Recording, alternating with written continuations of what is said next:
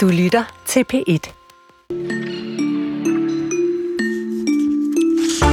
Der er meget langt fra hysteriske fodboldforældre herhjemme, der råber lortedommer og fyr idioten fra lægterne, og så ned til Kyberen, hvor fodbolddommere er under voldsom pres. I sidste uge, for eksempel, så blev der placeret en bilbombe i en bil, der ikke tilhørte dommeren, men moren til en kypriotisk dommer, simpelthen for at ramme ham.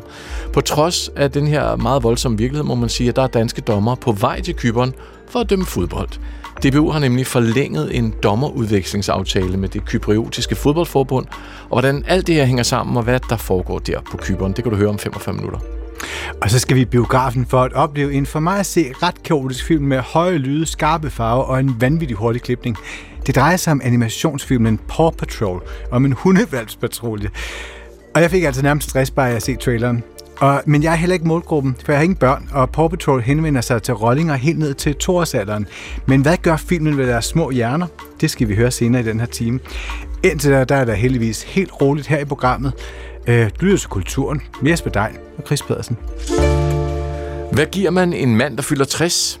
Kan man fryse en squash, og er det modsat af en pølse øh, øh et brød? Eller en upølse? Hold kæft, det er underligt spørgsmål.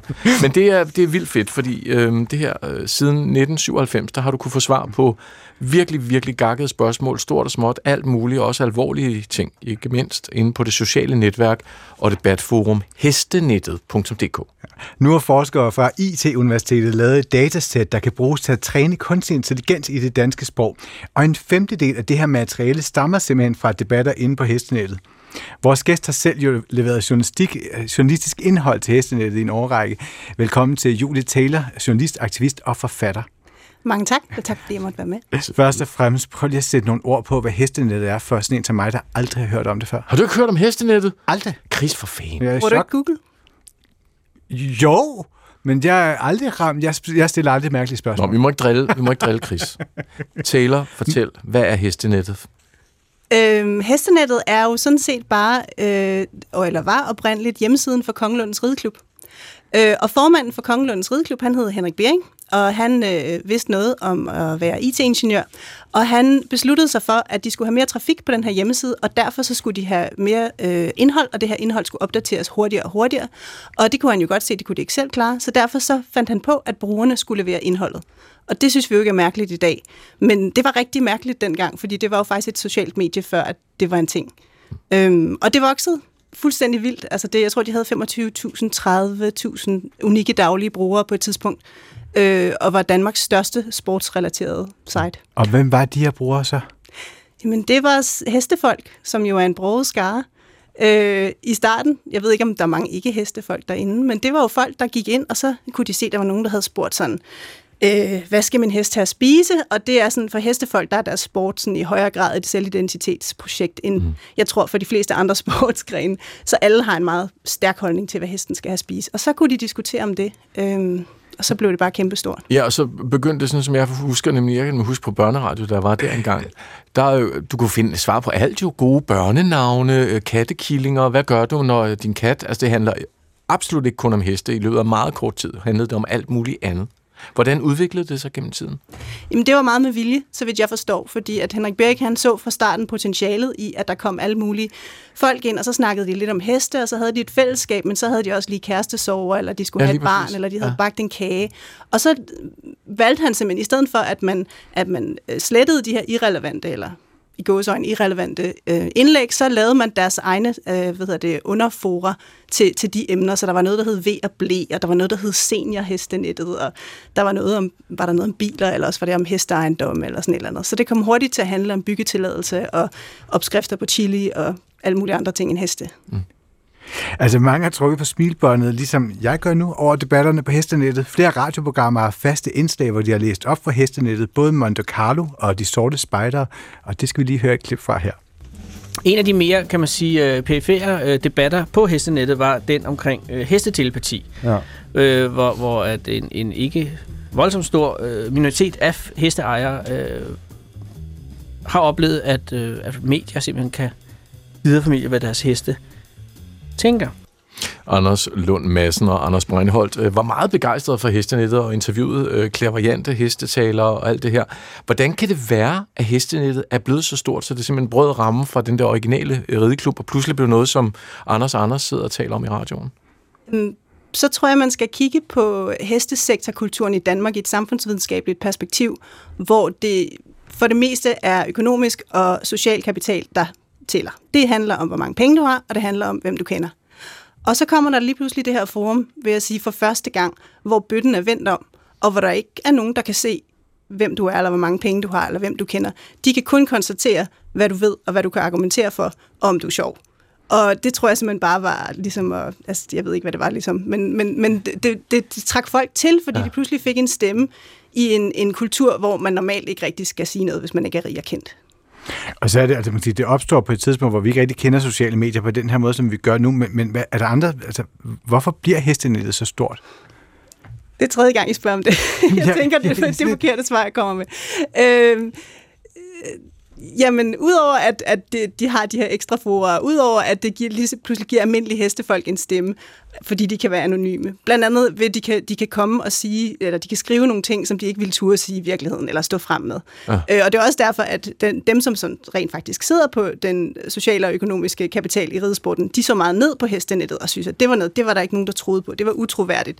Men de vidste alligevel altid, hvad der stod derinde. Øh, fordi de skulle alligevel lige ind og se, hvad det var, der var nogen, der havde skrevet om dem. Mm. Vi, grund til, at vi øh, ringede til dig, Julie, det var jo øh, selvfølgelig også for at tale om hestenettet. Og nu har vi det på plads.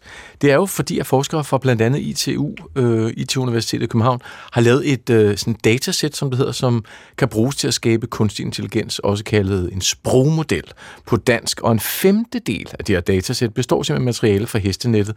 Det skriver DR.dk. Øh, vores reporter her på programmet, Nana von Thornburg, har talt med en af dem, der står bag datasættet. Han udtalte, skulle til at sige, han hedder Leon Dorsinski. Han er associate professor på ITU, og først svarede han på, hvad en sprogmodel egentlig er for en størrelse. Det er meget rart at få svar på. Altså, man, man bruger alle landets øh, sprogmodeller til alle forskellige opgaver. Øh, ting, jeg, kan ikke, jeg har aldrig tænkt mig at bruge den til. Ikke? Så alt, man bruger chat-GPT til, men på dansk. Og de her modeller og teknikker, de, øh, de skal bruge altså en masse, en kæmpe bunke af data, der, de skal trænes på. Og det, ja, det har vi, det, det, altså det, det findes fint til engelsk, for det er måske 2 milliarder mennesker, der kan engelsk. Um, men med dansk er vi oppe på 6, måske 6,5 millioner. Um, så det, det, det er meget anderledes, så det er meget, meget svært for dansk. Når vi kiggede op, den, den, of, den, de andre offentligt tilgængelige data var ting som handels- og sørettens afgørelser og skat og ja, altså det er ikke, det er ikke som, som de fleste af os uh, bruger, bruger dansk til dagligt, ikke? Og hvordan kom I så i tanke om, om hestenettet? Hvordan stødte I på det? Folk bruger sprog på forskellige måder, afhængig af, hvad det er, vi er i gang med at gøre med sprog. Um, på formelt måde, uh, når man skriver nyhedsartikler for eksempel, men også uformelt. Altså, vi, vi alle taler uformelt uh, hver dag. Um, så vi skal have et sample af noget uh, uformelt tekst. Så husker jeg, det, det var en, øh, en website, der har været populær i uh, to årtier. Det er Hestenettet. Og så det var det, vi brugte til, uh, til datasæt. Ja, og, og hvorfor er det Hestenettet lige præcis er så godt materiale at bruge til kodning af den her sprogmodel? Ufra, altså det, det undtaget, det er en uh, vigtig del af det danske kultur, fordi det er det egentlig. Men det er også spontant sprog, så det er uformelt, det er naturligt, Øhm, um, det er meget bred del af befolkningen også. Det, så det er meget forskellige mennesker, der bruger det. En stor del af øh, uh, der bruger er, går ud fra, de er de teenager, og de er den del af befolkningen, hvor uh, sprog ændrer sig uh, mest hurtigt og mest drastisk, så vi kan fange alle de der nye former og alle de nye ord, der dukker op i, i det danske sprog, bare med den, den ene ressource, der hedder hestenettet. Julie, hvad tænker du om alt det her, at hestenettets debatter bliver brugt til at træne en dansk kunstig intelligens? Jamen, øh, det fandt jeg først ud af i dag. Der var nogen, der, eller efterhånden mange, der har sendt mig links til det, og synes, det er vældig morsomt. Øh, og i starten, så synes jeg egentlig, det var lidt mærkeligt. Men så kom jeg til at tænke på, altså jeg går frivilligt ind og træner alle mulige AI's, når jeg gør alle mulige ting øh, på nettet i dag. Øhm, så måske har det mere at gøre med, at der ligger så meget derinde, som folk ikke kan slette, fordi det altid, altså en af grundene til, øh, at det er blevet så stort, er, at du kan ikke slette et indlæg, når du først har lavet det. Så hvis du ruder dig ud i en giftig debat, så bliver du nødt til at føre den til enden. Åh. Oh. Ja, det ligger der til langt. Jeg, jeg var inde og søge i dag, inden du skulle komme, Julie. Altså, det, det går helt tilbage. Altså, der er jo uendelige mængder data. Så det er jo godt, fordi så kan man lave en rigtig god AI, men det er måske også mærkeligt for nogen, der har skrevet nogle ting derinde, som de fortryder, hvor de tænker sådan, Åh, jeg kunne godt tænke mig, at jeg kunne gå ind og slette det ligesom på, på Twitter, eller det hedder det ikke mere. Øhm, men det kan man altså ikke. Har du nogle fortrydelser derinde? Nej, altså jeg er jo sådan meget øh, åben med min holdning, og jeg har altid skrevet under mit eget navn. Øh, men ja, jeg har da også rodet mig ud i nogle åndssvage debatter. tak til dig, Julie Taylor, journalist, aktivist og forfatter. Og vi hørte også fra Leon Dosinski, associate professor ved IT-universitetet.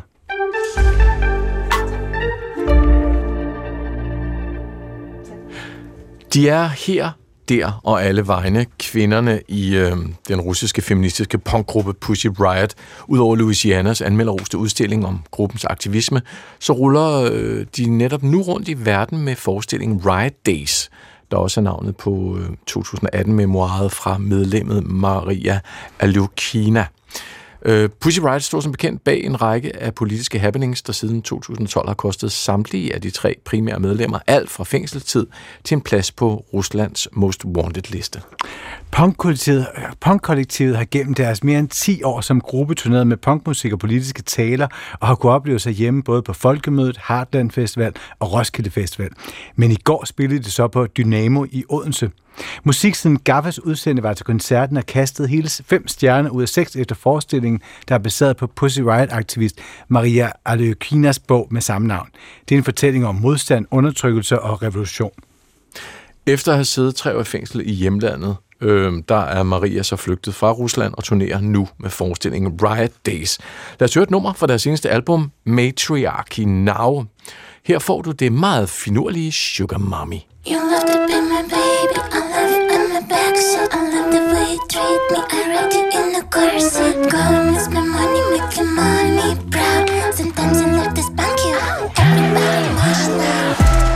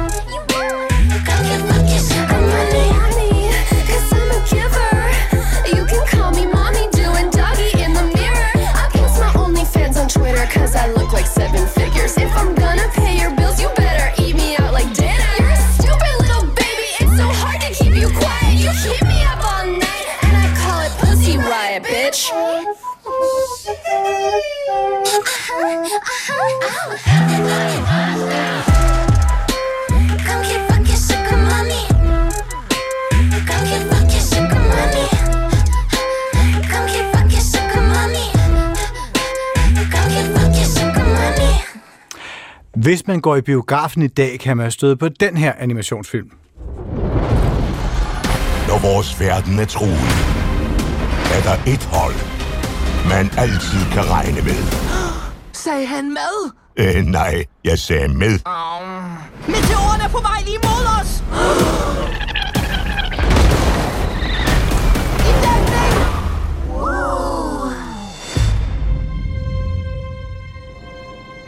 Skål. Det er måske ikke den film, du skal ind og se i aften, men kender du et barn, der er mellem 2 og 5 år, vil de sikkert kende til Paw Patrol. Filmen Paw Patrol 2, superfilmen, er nummer 2 i rækken af film, der er udsprunget af den ekstremt populære serie Paw Patrol. I Paw Patrol følger man fem, otte hunde i en hundepatrulje og deres leder, den 10-årige dreng Ryder, som sender hundene på mission, når de skal redde indbyggerne i byen Adventure City. Ja, vi kommer vidt omkring, var det ikke? det var sår og blod i sidste time. Nu kører vi så små wuffe, Punk og, og, og, og pause. Lige præcis. I øh, den her film, der følger man hundene, mens øh, en magisk meteor styrter ned i Adventure City, og hundene tager sig ud på mission for at redde indbyggerne fra to skurke, der vil stjæle magien fra meteoren. Det er jo dejligt klassisk børnehistorie. Øh, Paw Patrol er meget populært blandt de her 2-4-årige, og man kan der altså franchisen er jo helt vanvittig. Der er så meget merchandise over det hele. Øh, legetøj, bluser, sokker, underbukser, nattøj, bamser, rygsæk, alt det der. Der er ikke det, du ikke kan få. Men for tiden er der en del debat om øh, børnenes skærmtid. Sundhedsstyrelsen øh, var jo i begyndelsen af året ude med anbefalinger, og Børns Vilkår har netop været ude med endnu flere anbefalinger, der er mere restriktive end Sundhedsstyrelsen. For en ting er, hvor meget skærm børnene har godt af at se, en anden ting er, hvad, hvad de har godt af at se. For at finde ud af, ud af det, sendte vi en forsker i børns skærmforbrug i biografen for at se Paw Patrol 2, superfilmen, og vurdere, hvad hun tror, små børn får ud af filmen. Velkommen, Ejda Bigik, øh, psykolog og forsker i børn og skærme på Syddansk Universitet. Du har lige ved at færdiggøre en undersøgelse om små børns skærmforbrug. Um, ja, hej og tak for invitationen. Aida, øhm, hvad synes du? Um, ja, jeg synes, det var en, uh, en spændende film. Um, hjertevarm. En god historie, men jeg synes også, der var rigtig mange um, voldsomme scener, altså mange um, scener, hvor der skete rigtig meget, altså med høj lyd og eksplosioner, altså, og, og de forekom ret ofte i, i den her film. Og Aida, der var flere børn i biografen. Hvordan reagerede de? Um, jamen, der var altså børn helt ned til to år, um, og det var lidt svært at se i mørket, men uh, jeg var sammen med en veninde, og hendes treårige dreng var med, som plejer at se Paw Patrol, og han var sådan helt... Øh, uh, helt, helt væk, og det var øh, sådan til tider svært at få kontakt med ham. Uh, og til sidst blev han faktisk uh, lidt bange og ville gerne ud, fordi det, det blev for meget. Mm. Der er ikke nogen aldersgrænse på den her film, vel? Men serien, som øh, filmen er udsprunget af, henvender sig til børn for, fra 2 til 4. Øhm, du har selv et barn på 4, ikke? Ja, det har jeg. Vil du tage hende med ind og se den? Nej, altså efter jeg så den film, så tænkte jeg, det vil jeg ikke, fordi jeg tænker, at det er for, for, for meget, altså det er for meget stimulation, det er for høj lyd, for, for mange sceneskift, for voldsomme scener til, til sådan et lille barn, og, og, og jeg tror også, hun vil blive bange, altså hvis, øh, hvis hun så den. Jeg tænker også, der er en, en forskel i at se serien på, i fjernsynet, hvor man kan regulere lyden ned, og, og, og serien er heller ikke så, altså der er ikke så meget action i selve serien, som der er i den her film. Um, så jeg tror også, der er noget med den her setting, altså at man sidder med sit barn i biografen, hvor lyden er meget høj, og ladet er meget stort, um, og der sker rigtig mange ting. Så, så ja, Så det er en, og det er en film med meget hurtige klipninger, høj lyd åbenbart. Altså, hvad gør det ved små børns hjerner? Um, ja, altså ikke hele filmen er sådan. Altså, der er jo mange scener, der er sådan langsomt, stille og roligt, og så kommer der nogle af de her meget hurtige scener. Jamen det er, altså der er jo faktisk lavet forskning på det, og der er også sådan lidt, øh, som altid i forskning, at der er lidt uenighed om det, men der er studier, der peger på, hvis man sammenligner tegnefilm, som har mange hurtige klipninger, øh, eller har sådan meget øh, fantasi, øh, øh, altså en verden, hvor, altså noget, der ikke er realistisk. Så hvis man måler børns, det der hedder impulshæmning, altså hvor gode de er til at øh, tilbageholde deres øh, impulser eller deres øh, korttidshukommelse, så scorer de faktisk dårligere, efter de har set de her hurtige fantasifilm, modsat noget mere sådan med pædagogisk indhold. Er det samme, samme mekanisme, der gør sig gældende, når, når de bliver bombarderet på skærm af hurtige klip på YouTube og så videre, eller øh, har de ikke noget med hinanden at gøre? Ja, altså det, det er jo lidt de samme mekanismer, men vi mangler jo stadigvæk at finde ud af, hvad det egentlig gør. Altså man kan jo godt måle, at der sker noget på kort øh, sigt. Altså i et af de her studier var det 9 minutter øh, tegnefilm, hvor man allerede kan måle, at, at børnene, øh, altså hjernefunktioner, de fungerer dårligere. Men, men man ved jo ikke, at det er noget, der bliver ved, at det er bare noget, der er forbigående. Altså hvad det egentlig gør ved deres udvikling, er det jo stadigvæk, altså det er stadigvæk noget, der skal, der skal undersøges. Og Medierådet for Børn og Unge, de har tilladt filmen for alle og skriver sådan her i deres vurdering af filmen. Filmen har en varm og venlig grundstemning, som dog jævnligt brydes af dramatiske scener med for eksempel brand, eksplosioner, meteornedslag og actionfyldte redningsaktioner. Derudover har filmen Skurk et mørkt tilholdssted, hvor en af hovedkaraktererne på et tidspunkt befinder sig alene. Da filmen udspiller sig i et trygt og genkendeligt animeret univers, fig- figurerne er handekraftige og ingen hovedfigur kommer til skade, vurderes det, at filmen ikke kan virke skræmmende på børn. Hvad tænker du om medierådets vurdering? Altså jeg vil sige, at størstedels er jeg enig øh, med dem i det her, altså i deres vurdering. Men jeg tænker, at der er en forskel i, at når børn ser den her film i biografen, og, og netop der kommer den her, altså de her høje lyde, øh, og øh, altså de store lader, og de sidder i mørke, altså at det virker øh, mere skræmmende på dem, men man lige regner med, altså øh, den her, øh, min venindes dreng er faktisk vant til at se Paw Patrol øh, i fjernsynet, men han blev alligevel skræmt. Øh, så, så jeg tror også, der er noget øh, omkring, altså, hvor er det, børnene ser filmen, og, og altså, hvordan? Hvad ved vi om, nu talte du om de her voldsomme scener, som du mm. har, har set øh, på Patrol-filmen, havde mange af de her voldsomme scener også. Øh, hvad ved vi fra forskningen om, hvordan voldsomme scener påvirker de små? Mm, altså, der er jo, altså, det er både det her med, at øh, altså, netop i her hurtige klipning, at der sker rigtig meget. Altså, der er overstimulering, der foregår på meget kort tid. Og, og der er også noget, altså, noget forskning omkring det her, hvis der er aggressiv indhold, hvad det gør ved børn. Øhm, og begge, begge dele, altså det virker ikke til, til det er særlig godt for børns udvikling, men vi mangler stadigvæk at, at vide, altså hvad det gør helt, altså på længere sigt. Man ved for eksempel, at børn, der ser meget fjernsyn, at de har altså deres, øh, det man kalder eksekutive funktioner, altså de her hjernefunktioner som korttidshukommelse eller det her at, altså kontrol, øh, impulskontrol, at det, det er dårligt hos de børn, der ser meget fjernsyn.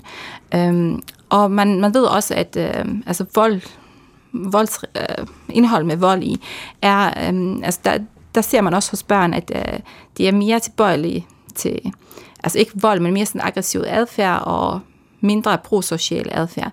Men igen ved man ikke, er det fordi, at de børn, der ser meget fjernsyn, er det nogen, altså, som, som måske heller ikke har det godt ellers. Du er jo ikke modstander af, at små børn ser film og tv, men hvad er vigtigt, når man vælger tv og film til børn? Altså jeg tænker, altså, vi snakker jo rigtig meget om det her med tiden, særligt til i førskolealderen, altså det her tidsrammen, og det er vigtigt, men lige så vigtigt er det faktisk, hvad er det for noget indhold? Um, og der tænker jeg, at det er vigtigt, at forældre vælger indhold til deres børn, altså at de vælger noget, der er øhm, mere roligt, øhm, altså at der er noget, der foregår sådan i et roligt tempo, noget med et mere pædagogisk indhold, i stedet for øh, altså noget, der er actionfyldt øh, med mange, altså mange sceneskift og er sådan meget overstimulerende. For det ved vi også fra forskning, at den her pædagogiske, øh, det her pædagogiske indhold er faktisk øh, positivt, og man kan også se, at det altså at det kan bidrage positivt til børns udvikling, for eksempel i forhold til skolefærdigheder. Hvorimod det, den her underholdning egentlig altså, har nogle negative effekter. Mm. Aida, øh, din kollega, der er også forsker i det her, Imran Rashid, øh, lægen, har jo mm. været flere gange frem og sige det her med, at vi bliver simpelthen nødt til at have en skærmpolitik, og børn, de begynder at kede sig efter fem sekunder, de skal lære at kede sig, alt det her. Ja. Hvad, når du nu har forsket det her og, øh, i, i børns skærmforbrug, hvad, hvad er din egen holdning til det her? Hvad er, hvad er okay for børn i dag, de helt små? Altså jeg tænker, øh, de her anbefalinger, altså både fra WHO og øh, børns vilkår, altså at man under to år helst ikke skal se noget skærm, altså det er jeg enig i. Fordi vi, vi netop ikke ved, hvordan den her stimulation påvirker hjernens udvikling i en meget sårbar periode.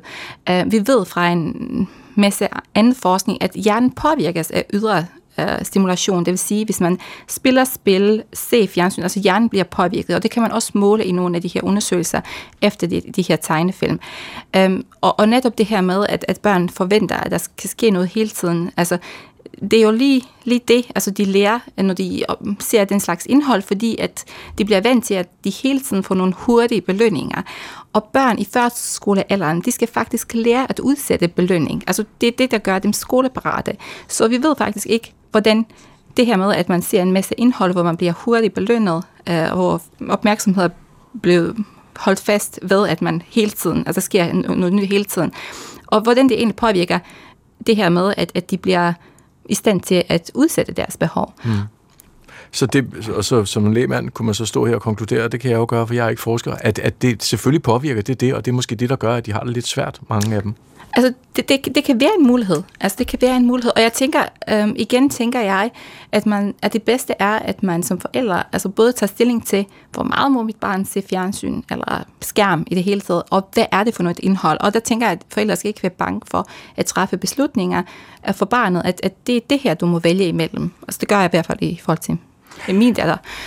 Øhm, og så tænker jeg, at øh, altså, vi må se, hvordan... Øh, overledes. Ja, se hvordan det påvirker dem på længere studie.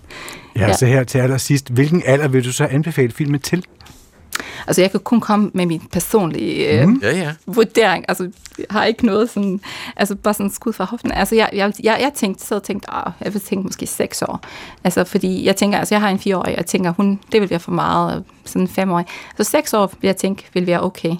Men, øh, jeg tænker, der var altså børn, der yngre børn også i biografen, og de virkede ikke øh, så påvirket, da de kom ud. Men der var også en del børn, der virkede rigtig trætte, og øh, at, at de ikke var sådan helt oplagte, efter de kom ud. Ja, det kan jeg jo godt forstå, for jeg synes også, det lyder som en 13. film. Bare min sådan personlige mening. Tak Den er til dig, heller ikke til dig. ja, tak. tak til dig, Aida Bikik, øh, psykolog og forsker i børns skærmforbrug på Syddansk Universitet.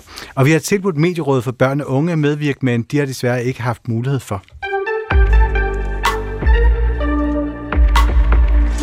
51.000 dage, eller sådan cirka, ja, eller hvad?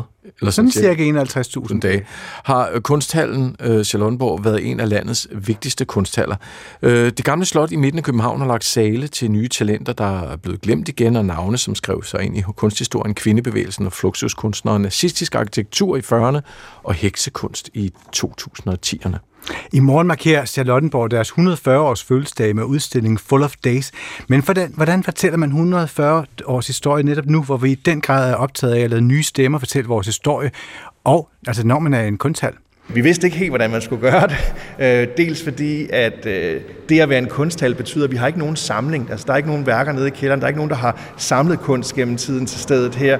Der er ikke noget arkiv, og der er ikke nogen officiel nedskrevet historie. Så vi stod sådan lidt på scratch. Øh, vi hørte en masse historier. Alle har en god historie øh, i kunstmiljøet at fortælle om Charlottenborg, men den officielle historie manglede. Og derfor så, så valgte vi simpelthen at udskrive en konkurrence, hvor vi indbyder kuratorer fra hele verden til at byde ind med forslag til, hvordan ville de øh, skrive Kunsthal Charlottenborgs historie som en udstilling, hvis de vandt konkurrencen. Og sådan sagde Kunsthal Charlottenborgs direktør Michael Torber, da vi besøgte ham og udstillingen tidligere i dag. Konkurrencen blev vundet af kuratorteamet South into North, der består af Julia Rodriguez og Francesca Astestani, og de inviterede 14 kunstnere til at være med. Hovedgrebet i udstillingen er, at øh, det er 14 kunstnere, de har indbudt til at lave nye værker, hvor hver kunstner har fundet en historie øh, på, i eller omkring Charlottenborg, som de synes var særlig interessant at, øh, at, at bruge som udgangspunkt for det her nye værk. De nye værker bliver så vist på en baggrund af øh, et udvalg af ældre værker fra historien, og så et tredje lag i udstillingen, som er Øh, et, man kan sige et fotografisk lag, øh, hvor der både er sådan øh, historiske fotos øh, fra Charlottenborg, og så er der også sådan billeder, en frise med billeder af publikum, der har været her gennem tiderne. Øh, så der er sådan flere forskellige lag i udstillingen, og der er også mange stemmer i udstillingen. Og på en eller anden måde, så tror jeg, at øh, hvis man sådan forventer en udstilling, hvor man kommer ind i 1883 skete der det, og i 1885 skete der det, så bliver man skuffet.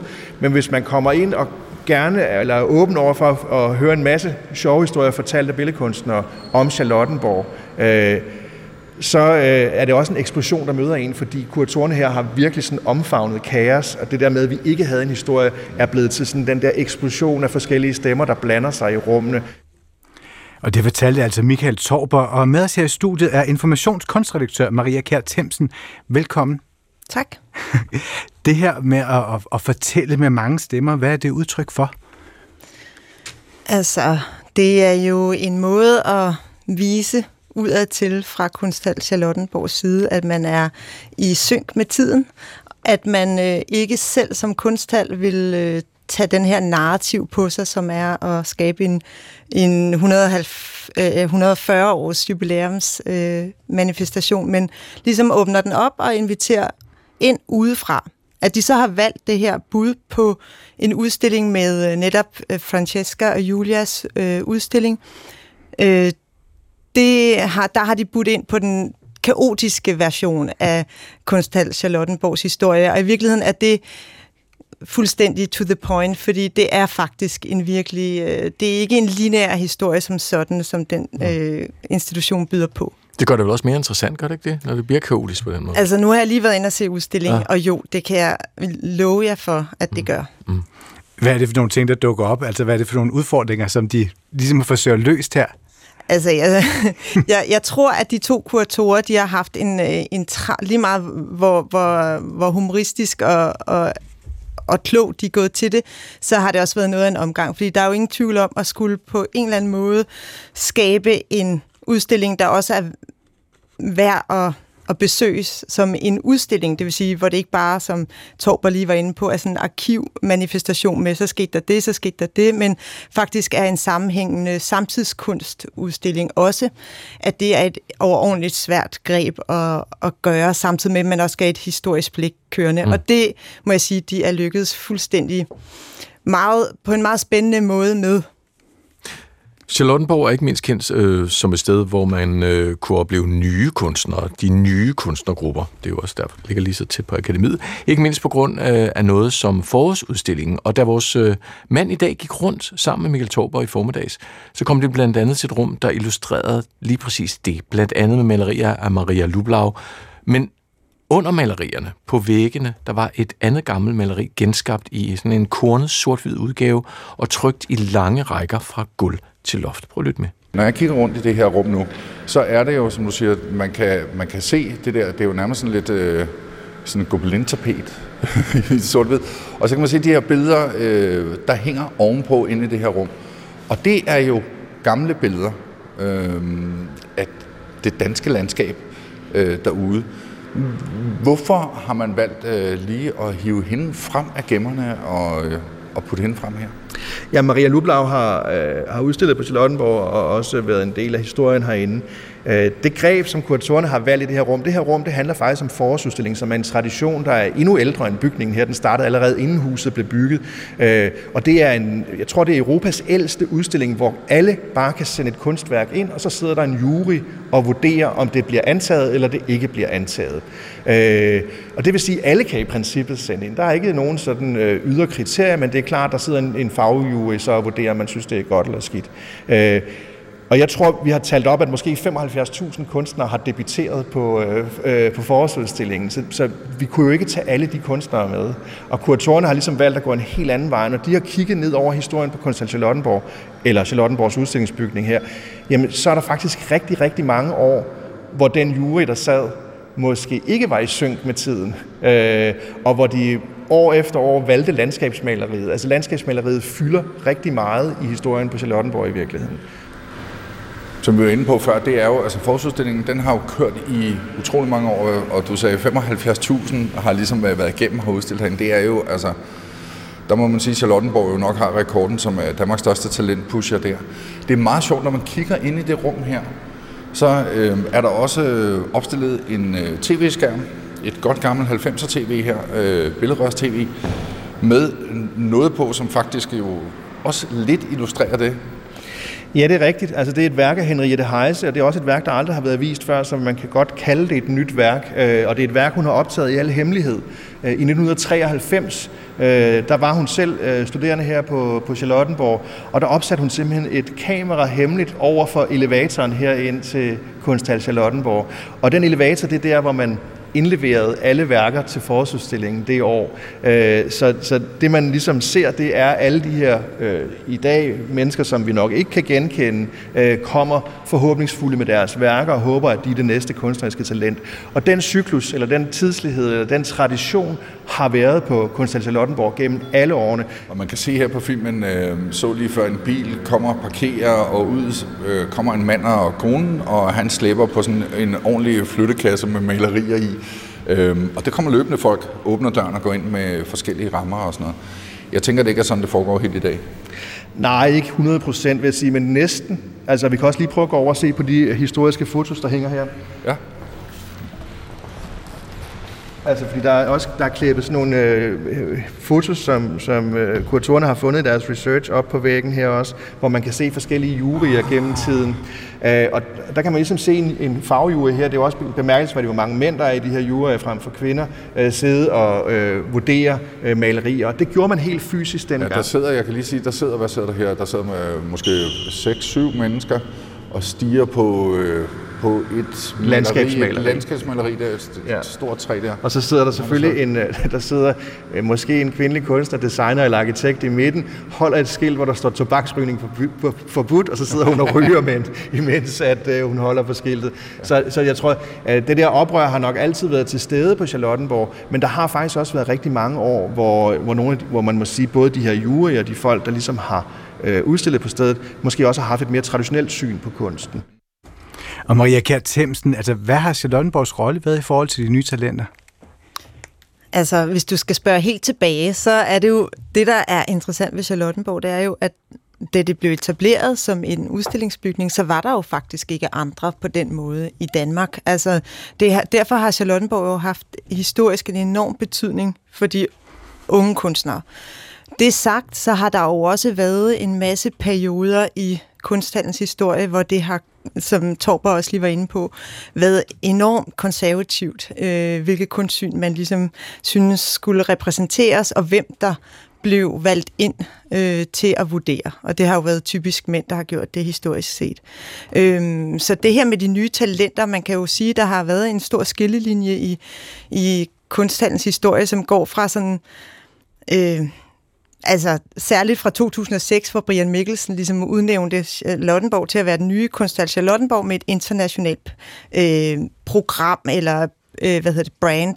Øh, det der så bare skete dengang var, at økonomien til at etablere det ikke rigtig fuldt med de store ord.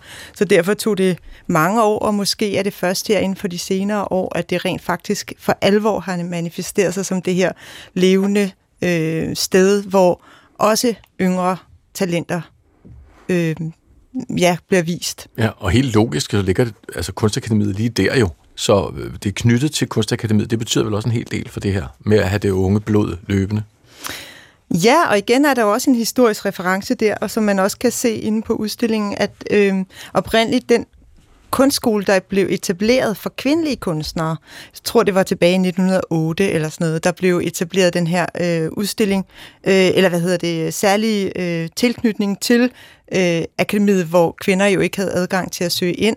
Øh, først, jeg tror det var i 19, øh, starten af 1920'erne, at der blev sådan helt lige adgang for, for kønnene, men det var det, det, der i dag er Kunsthal Charlottenborg, i de bygninger, mm. at, at øh, kvinderne kunne blive undervist før det. Øh, men øh, i dag er det jo er det jo tæt knyttet sammen. Ja, der er akademiet og, og kunsthallen har jo samme ledelse, så helt på administrativ plan er de knyttet sammen. Og så er de jo knyttet sammen arkitektonisk af, at de har den her historiske ja. dimension. Hvad har det betydet for eleverne, at de har været så tæt på, på udstillingshallen? Historisk eller... Jamen, Jeg tænker så nu i forhold til det med, at det seneste år har der været den der samtale om, at, Mm. eller for 10-15 år siden Mm. mm. måske især det med, at eleverne ligesom begyndte at sælge meget hurtigt, Ja, mens de gik på skolen. Det er rigtigt, altså, men, men man kan sige, der har jo altid været de her forbindelser, og det, der bliver, det, der bliver fremhævet i udstillingen, er jo øh, selve udstillingsbygningens historie, og ikke så meget dens relation måske til akademiet. Men den har jo været der altid, og jeg synes faktisk, det er meget interessant at kigge på de historier, der ligesom blander sig lidt sammen der. Altså nu, nu kan man sige, for eksempel kvindeudstillingen, som jo er en af de store kanoniske udstillinger fra øh, udstillingsbygningens historie fra 1975. Som hed XX. Ja, præcis. Ja. Den, den udstilling har jo været, er jo virkelig blevet beskrevet meget i, også i kunsthistoriebøgerne, fordi det var den første sådan feministiske udstilling i Danmark, som faldt nogenlunde synkron med rødstrømpebevægelsen og så videre. Og mange af de kunstnere, der etablerede den udstilling, var jo tidligere studerende eller aktuelle studerende på øh, daværende studerende på akademiet. Men allerede fem år før faktisk var der det, som jeg vil kalde den første feministiske udstilling, men som var på akademiet i Rådhuskælderen, det der, eller hvad hedder, øh, Rådskælderen, det er faktisk en kælder under akademiet, hvor øh, nogle af de kunstnere, der senere var med på kvindeudstillingen, Jytte Rex og Kirsten Justesen osv., Mm. de øh, lavede en udstilling, der hed øh, Damebilleder, som var sådan en aktivistisk øh, manifestation, der foregik på akademiet, men hvor de blandt andet øh, i en periode klædte sig ud som luder, øh, hed den første del af udstillingen, fordi for at gøre opmærksom på kvindens rolle som sexobjekt i samfundet. Mm. Der var den næste del af udstillingen handlede om opvask, hvor de slæbte alt deres opvask hjem fra deres øh, huse og lejligheder ind på udstillingen inde på akademiet. Eller de lavede en skønhedssalon. Og alle de her ting, som man kan sige var egentlig faktisk før den kvindeudstilling, der så kom fem år senere på øh, Kunsthal Charlottenborg. Så på den måde er der jo hele tiden en energi og en nerve, der ligesom løber fra det ene til det andet sted, og som der heldigvis stadigvæk er, ved at våge at påstå. Og vi skal lige høre en, en bid, hvad, hvad Mikkel Torber havde at sige omkring det her med, med sådan samtiden og Charlottenborg. Øh, Festival 200 blev berømt af mange grunde, blandt andet fordi, at øh, Paul Gernes, ham der har malet Paladsbiografen i København i, øh, i sådan øh, meget øh, skrigende farver, det er nok nogen, der kender, øh, han lavede et fællesbad på Charlottenborg. Det var dengang, der ikke var bad i lejlighederne, øh, og det vil sige, at øh, folk øh, de gik i forvejen øh, øh på badeanstalt, hvis det var sådan, de skulle bade. Så kunne man altså komme gratis på Charlottenborg øh, og bade i fællesbadet. Og der stod, at det var et unisex-bad, så der stod mænd og kvinder i det her kolossale fællesbad og bade hver dag på Charlottenborg nøgne. Øh, og jeg ved ikke, om man kunne forestille sig, om det kunne foregå i dag, men det er der faktisk en af øh, vor tids kunstnere, hvis man kan sige det sådan, der har spekuleret i. Han har nemlig lavet et værk øh, herhen, som du lige kan se. se det her. Ja. Altså, du Nå, kan se ja. det gennem døren her. Det er faktisk, øh, jeg tror det er seks eller otte øh, bruseinischer, altså den type, man kender, som man netop installerede i, i københavnske lejligheder, da man begyndte sådan at installere øh, badebruser. Og det er, han har lavet det som et øh, slags springvand, kan man sige, så de er, jo, de er jo aflukket. Man kan ikke gå ind i dem i dag og bade på Charlottenborg, men, men der står og kører vand i det som sådan et springvand, der kører rundt. Så har han lagt sten i bunden, det er sådan lidt akvarieagtigt. Ja, det kan du godt sige. Og det, der i hvert fald er interessant, det er, at jeg tror ikke, at der er så mange, der vil kunne forestille sig at stille sig ind på Charlottenborg nøgen og bade i dag. Øh, og så det rum, som øh, Simon Dybro Møller er installeret i, det er jo faktisk sådan et, et andet rum, hvor jeg også synes, at, øh, at der bliver fortalt en lille historie om en anden gang, hvor Charlottenborg sådan ramte tiden, eller blev en inspiration også for andre institutioner rundt omkring i verden. Og det var i 1975, altså i virkeligheden ikke så langt fra Festival 200, hvor øh, man lavede det, der hed Kvindeudstillingen XX, øh, og som var en udstilling udelukkende bestående af kvindelige kunstnere. Og mange af de kvindelige kunstnere er jo velestimerede kunstnere i dag. Øh, Vi står i rummet her, ser vi blandt andet Lena Adler Petersen og Ursula Reuter Christiansen, men også kvindelige kunstnere, som på mange måder har haft det hårdt siden og er blevet overset af historien osv. Men det her med at lave den her, øh, man kan vel kalde det provokation i 75, og sige, laver vi en udstilling kun for kvindelige kunstnere, var en nødvendighed for allerede dengang at råbe op omkring, at de kvindelige kunstnere bliver overset, de bliver nærmest usynlige i kunstverdenen. Det er desværre et problem, vi, vi stadigvæk kæmper med i kunstverdenen i dag. Hvordan øh, tog man imod det dengang, da man lavede sådan en kvindeudstilling her? Altså pressen var ret hånlig øh, øh, overfor, om kvinder overhovedet kunne lave kunst. Det er jo svært at forestille sig i dag, men, men hvis man ser tilbage på nogle af de presseklip fra 1975, så bliver der faktisk stillet spørgsmålstegn ved, om kvinder overhovedet kan være kunst. Ja. Ja. Så det var synet på det tidspunkt, og det, den, den provokation var både nødvendig, men kom også til at danne skole for rigtig mange andre af, af udstillinger øh, rundt omkring i verden. Ja, så kan man jo så spørge sig selv, hvor langt vi er nået. Nogle gange, når man lige hørte det her, det var så om, omkring XX-udstillingen 1975. Ligesom i filmen Festen, der kan man også holde to forskellige taler til Charlottenborg, for der er også mørke, mørkere sider. Nazisterne brugte blandt andet for eksempel Charlottenborg til en arkitekturudstilling, og så var der også blevet vist en, hvad hedder det, orienti, orientialske udstillinger flere gange, som, hvor magasin de lejede sig ind. Og vi skal lige høre, hvad, hvad Torber havde at fortælle om det. Noget af det, som den danske befolkning måske kender bedst, det er noget af det, det, det man kalder kunstnersammenslutningerne. Det var også noget som Grønningen og Corner og nogle af de her, hvor det var kunstnerne, der i virkeligheden gik sammen og sagde, vi laver fællesskabsudstillinger. Øh, det er noget, der er meget karakteristisk for Danmark, og der har været kolossalt mange af dem, der har lavet sådan et hyldestbanner her på udstillingen til de mange sammenslutninger, som har været øh, på Charlottenborg. Øh, det er ikke rigtig noget, man har set i andre lande, det der med, at kunstnerne ligesom øh, gik sammen på den måde. Øh, så det har været sådan en, en, en fasttømret tradition, og nogen, der Men havde nu skulle vi snakke om de mørke sider. Ja, det er også rigtigt. Altså, vi, i det rum, vi står nu, øh, noget af det, man øh, blandt andet kan se, det er øh, et, øh, en af samtidskunstnerne, det er Claus Carstensen, der har øh, det her værk med, og det er sådan en, en affotografering af et brev, som er skrevet til Emil Nolde, i 1941, hvor han får besked på, hvad der er sket med de værker, der var med på den nazistiske udstilling En Arte de Kunst.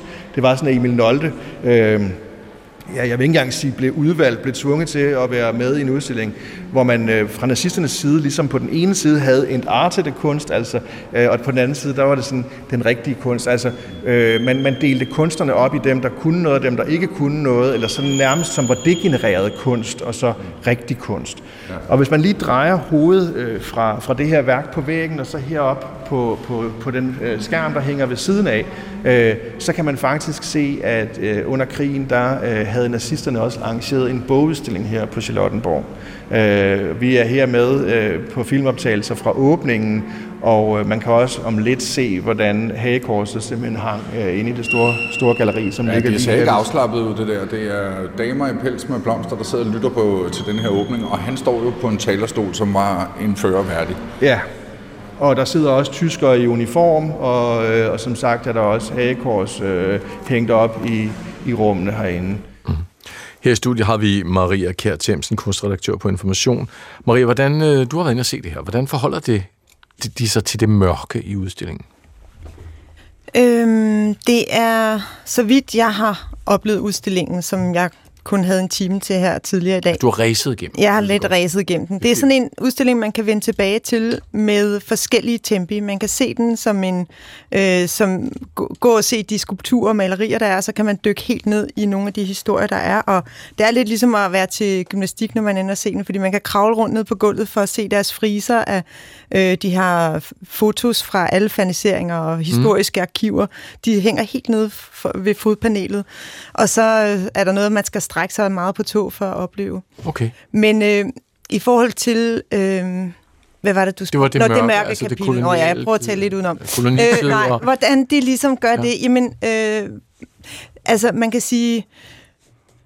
Hvis du taler om øh, hele den her kolonihistorie, hvis det er det, du vil øh, have mig til at tale om, som ligesom emmer og runger i de her år i forhold til øh, hele Charlottenborgs øh, arkitekturhistorie, så er de aspekter også en del af den her udstilling selvfølgelig. Mm. Og det, øh, det, havde været, det havde været lidt øh, underligt at udlade i, hvis, øh, fordi at det er jo en, en udstilling med også med yngre samtidskunstnere. Der er blandt andet en kunstner, Sahar Jamili, der er stadig studerende ved Akademiet, som har lavet en vidunderlig skulptur med sådan nogle persiske tæpper, der er buret inde på nogle, og som står på en øh, på sådan nogle murbrokker ned fra Akademiets øh, have. Mm. Øh, og, øh, og der er Emil El, der også har lavet en, et videoværk, der, der handler om hele Charlottenborgs sådan, arkitekturhistorie øh, og hele referencen til kolonitiden, som jo, øh, som jo stadigvæk er noget, der, der slet ikke er udtømt endnu,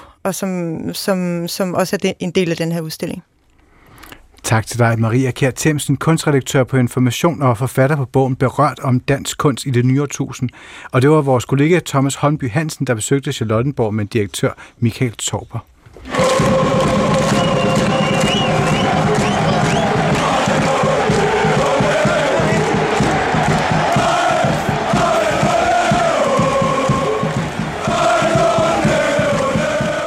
Det er ikke det her noget, som øh, I derude, der har meget skarpe ører, måske opfanger lyden af eksalterede pudelrock-fans, der synger med på deres yndlingsband øh, Twisted Sisters store hit We Are Not Gonna Make It. Øhm, det er ildsprudlende fodboldfans fra Kyberen, der skråler smedesange højt på samme melodi. Og de næste minutter skal vi nemlig lige opholde os lidt i boldens verden på Kyberen. For danske fodbolddommere kan i løbet af de næste par måneder komme en tur til Kyberen for at dømme fodbold. DBU har valgt at forlænge en dommerudvekslingsaftale med det kypriotiske fodboldforbund. Det har det gjort det har de gjort på trods af en kaotisk periode for de kypriotiske dommere. I sidste, år, sidste uge blev der placeret en bombe i en bil, tilhørende moren til en kypriotisk fodbolddommer. Det førte efterfølgende til en strække blandt dommerne, som nu er blevet ophævet. Angrebet er desværre ikke enestående, for flere gange har kypriotiske fodboldfans placeret bomber i dommernes biler, og i flere år har det været kendt, at kypriotiske fodboldfans har truet dommerne og deres familier. Og til at blive klog på det her øh, kypriotiske kaos, lyder det lidt som om øh, fodboldfans i hvert fald. Øh, Michael Johansen, velkommen til dig, Michael. Tak skal du have. Formand for DBU's dommerudvalg. Altså, i februar der indgik DBU så et samarbejde med det kypriotiske fodboldforbund om at udveksle FIFA-dommere i nogle kampe hen over foråret, og nu er samarbejdsaftalen blevet forlænget, så den gælder ind til vinterpausen. Hvad er ideen med, med den her udvekslingsaftale? Ja, først og fremmest så er det fagligt orienteret. Det skal vi være opmærksom på. Det handler om, at vores danske dommer de skal øh, øh, udvikle deres kompetencer, øh, og det har vi set en mulighed i i et øh, tæt samarbejde med en anden nation, i det her tilfælde Kyberen. Det er sådan helt grundessensen og præmissen omkring øh, den samarbejdsaftale. Ja. Så det er fagligt, de skal ikke ned og stå på græsset og fløjte i fløjter? Eller Det skal de. De skal dømme de Nå, nå. kampe. Og, øh, og det, det handler om, altså, det er jo, at øh, vi prøver at, at dømme fodbold med nogle andre nationer, end det vi er vant til. Øh, vi har dømmer selvfølgelig i Superligaen, øh, som det er nu. Øh, men det her med at komme ned og dømme en alle kultur, øh, og skulle være leder for, for spillere, professionelle fodboldspillere, øh, med den mentalitet, de har, øh, det kræver noget særligt, og det er noget, man skal træne for egentlig at lykkes med de typer af kampe. Ja. Jamen, hvad, og hvad er det, der er... Hvorfor Kyberen?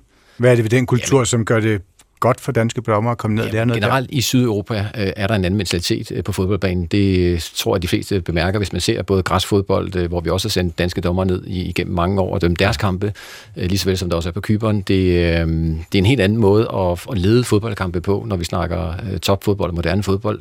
Øh, og, og hvis ikke man prøver det an, øh, særligt med vores unge talentfulde dommer, så, øh, så får man en udfordring, når man får de kampe, og det gør de jo i UEFA-regi, når de får øh, Champions League og Europa League Ja, det er klart. så får de de her typer hold, og der skal de altså være bedre forberedt. Det er klart. Så de bliver, de, bliver trænet. Hvad, lad os prøve at beskrive det en gang. Hvad er det for en fodboldkultur, dommerne møder i Kyberen? Hvad, hvordan ser den ud? Jamen det, der er kendetegnet øh, klassisk for sådan sydeuropæisk fodbold, det er, at følelserne er, er mere spontane. Øh, Det, øh, det, det er sådan set, hvis man bare følger med i den, den form for øh, øh, fodbolden, så, så det, det handler om her, det er at lede på med, med, med en anden form for øh, tilgang til det. Øh, fodbolden er selvfølgelig sig selv i forhold til forseelserne. Det er ikke så meget i forhold til at dømme straffespark, gule kort, røde kort. Det handler om at lede fodboldkampe mm. med, med en anden, et andet islæt. Så, så det er det, der er i centrum, og det er det, der kræver særlig øh, træning for, at vi bliver rigtig dygtige til det. Og for et menneske, der slet ikke ser fodbold, altså hvad, hvad, hvad mener du, når du siger, at følelserne er mere spontane? Hvordan giver det sig til udtryk? Jamen, de, de handler mere baseret på følelser, hvor vi lidt mere i, i Norden har tradition for at være, være mere rationelt. Det er ikke, fordi der ikke også er følelser Vi holder dem nede. Men det, det er altså to vidt forskellige øh, hvad skal man sige, øh, kulturer og, og handlinger, der er. Og en fodbolddommer skal være klar til sådan set, at håndtere enhver øh, type af spiller. Øh, og, det, øh, øh, og det er også det, der kendetegner, når, når danske hold møder øh, sydeuropæiske hold. Øh, så er det en helt anden tilgang, de skal, de skal have for egentlig at få succes. Mm. Og nu hørte vi jo øh, lige her i begyndelsen, at, at de her kypotiske dommer blev udsat for alt muligt, virkelig, virkelig voldsomme, øh, ubehageligheder, trusler, bilbomber mod en, øh, en dommers mor. Hold op, ikke? der kan du snakke om følelser i k. Det er betændt, lyder det som om. Hvordan kan man, øh, hvordan kan man sikre øh, de danske dommer, der så skal ned og stå og, og dømme de her kampe, hvor der er så meget på spil? Jamen det er klart, sikkerheden øh, skal jo selvfølgelig være intakt, når vi laver de her aftaler. Ikke? Og nu, øh, nu var vi sådan set i gang med dialogen med det køberiske forbund, da den hændelse så opstår. Og vi, vi stopper selvfølgelig op lige og, og laver en ordentlig vurdering og siger, hvad er det her for noget her? Men det er faktisk et øh, glimrende eksempel på nogle af de problemstillinger, der er på Kyberen, som har været i mange år, som dybest set ikke har noget med den aftale at gøre. Det er en lokal problemstilling, som de køberiske dommer har med, øh, med klubberne primært. Mm. Øh, det er noget, vi sådan set heller ikke blander os i. Men, men i forhold til sikkerheden er vi selvfølgelig særlig opmærksom. Og, øh, og det, jeg kan sige til det, det er, at øh, der er rigtig mange internationale dommer, der dømmer på Kyberen. Øh, der er italienske dommer, der er selvfølgelig danske, der er kroatiske dommer, vi har portugisiske dommer, der hjælper til med at, at afvikle deres turnering dernede, lige så vel som UEFA's turneringer stadigvæk kører. Og øh, rent øh, sikkerhedsmæssigt har vi vurderet øh, i tæt øh, dialog, at der ikke er nogen ændring i, i det trusselsbillede over for de danske dommer øh, sammenlignet med almindelige internationale kampe. Og nu lyder det så som dem, altså, hvis danskerne, hvis vi har lidt mere, har lidt mere styr på vores følelser, altså hvordan klæder I dommerne på på forhånd, før de tager afsted? Jo, men det er jo en helt naturlig del af den almindelige træning også, fordi øh, de dømmer jo internationalt, og vi, vi snakker jo om, at det er de danske FIFA-dommer, de talentfulde unge FIFA-dommer, vi, øh, vi bringer spil her. De får en kamp øh, hver her i efteråret, og de har også haft det her i foråret. Og den måde, vi forbereder os på, det er på samme måde, som når, vi, når, når de skal dømme internationalt i Champions League og Europa League. Og, øh, og det, det handler om her først og fremmest, det er jo, at man har den mentale modstandskraft til at håndtere det pres og tryk, som de lægger på, som er anderledes end det, de er vant til herhjemme. Så, øh, så det i talsætter man, det, det ser vi mange videoklips fra. Vi, vi forbereder bedst muligt, men så er det selvfølgelig op til dommerne i sidste ende at gå ned og levere varen. Mm. Og sådan en bilbombe, det er vi enige om, det, det er st- heldigvis stadigvæk til sjældenhederne, ikke? Det hører til sjældenhederne, øh, og det er selvfølgelig ekstremt. Vi, øh, vi er selvfølgelig bedrøvet på vegne af sådan de øh, kyberoliske dommer, øh, fordi det er jo dem, der bliver taget til gissel i Ja. den problemstilling. Mm. Øh, og et eller andet sted har vi også drøftet lidt det her med, så længe er trusselsbilledet over for det, vi foretager er uændret, synes vi også, vi viser et vist overskud i ikke bare øh, at trække hele mellem benene, lige snart ja. bliver svært. Så vi, vi, vi føler faktisk, at vi, vi gør begge en tjeneste, fordi de københavnske dommer kommer til Danmark og dømmer, og det betyder også, at de de får flere kampe, end de ellers ville have gjort. Øh, og frygten er jo simpelthen, at de øh, stopper med at dømme fodbold, på grund af de omstændigheder, de har. Det er da klart. Og det kan alle jo forstå, ja. øh, og det vil være en skandale, fordi så er man skulle 10 år tilbage. Det tager cirka 10 år at uddanne Superliga-dommer. Et af, hvordan dommerne reagerer på, øh, på spillere og ophedet debat, øh, skulle til at sige råb og skrig. Hvordan reagerer de kypriotiske fodboldfans på, at der for eksempel er danske dommer på banen. Ja, det paradoxale er, at de er meget begejstrede for internationale dommer. Så de, okay, de bliver ikke endnu mere aggressive. Du Nej, kan godt forestille de, de ønsker øh, primært, at internationale dommer skal dømme deres kampe, og det er det, der virkelig er paradoxalt øh, ja, paradoxal i den her øh, situation. Øh, men, og vi snakker om de, de store opgør. Det er jo de store, øh, magtfulde klubber, som jo sætter agendaen på kyberen, og, og det er jo der, den politiske problemstilling opstår, og det holder vi os heldigvis udenfor. Vi skal forholde os til at lede fodboldkampe. Og, øh, men det betyder også, at vi får de sværeste kampe på kyberen. Det vi kan sidestille med de store derbys herhjemme, som, som virkelig stiller krav til, til vores dommer. Og det er vi jo meget tilfredse med rent fagligt. Ja, når Brøndby FCK møder hinanden, for eksempel. Ja. Og det her samarbejde med det kypriotiske fodboldforbund, det blev etableret tilbage i februar. Altså, hvilke erfaringer har I gjort jer fra tidligere dommerudvekslinger med, med Kypern? Jamen, vi har gjort sådan ganske gode erfaringer. Altså, nu øh, sender vi både dommerteam derned herunder og varteam også, og, øh, og de får simpelthen øh, præcis det her mærke, som, som den kultur kan bidrage med. Øh, så de står med de, de største opgør, øh, der findes på Kyprotisk grund, som faktisk er mesterskabskampene primært. Og, og det er klart, at jo flere kampe du får, som, som virkelig udfordrer en, giver selvfølgelig erfaring. Og det er det, vi har brug for, kamperfaring. Mm.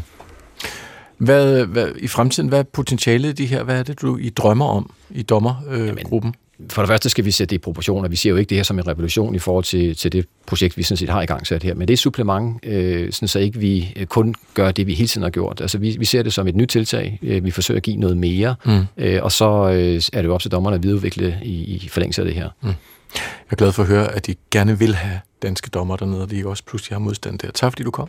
Selv tak. Michael Johansen var gæst, øh, formand for DBU's dommerudvalg.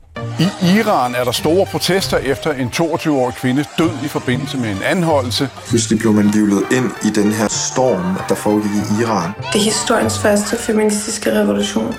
Fire dansk-iranere tager del i frihedskampen gennem deres kunst.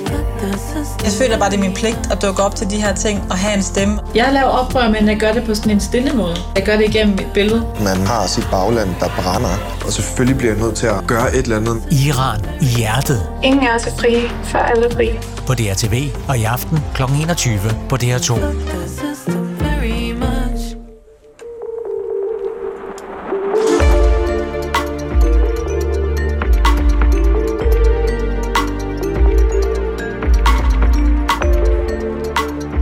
Det var ugens sidste kulturen, Chris Petersen. Ja, nu er det torsdag. Det er det. I studiet var det Chris Petersen og Jesper Dejen, og Natasha Jarsi tog sig af produktionen i morgen. Der er Adam Holm klar her i studiet kl. 14 med et øh, hold friske gæster, der er 4. division. Ha' det godt. Ja, det er lige måde.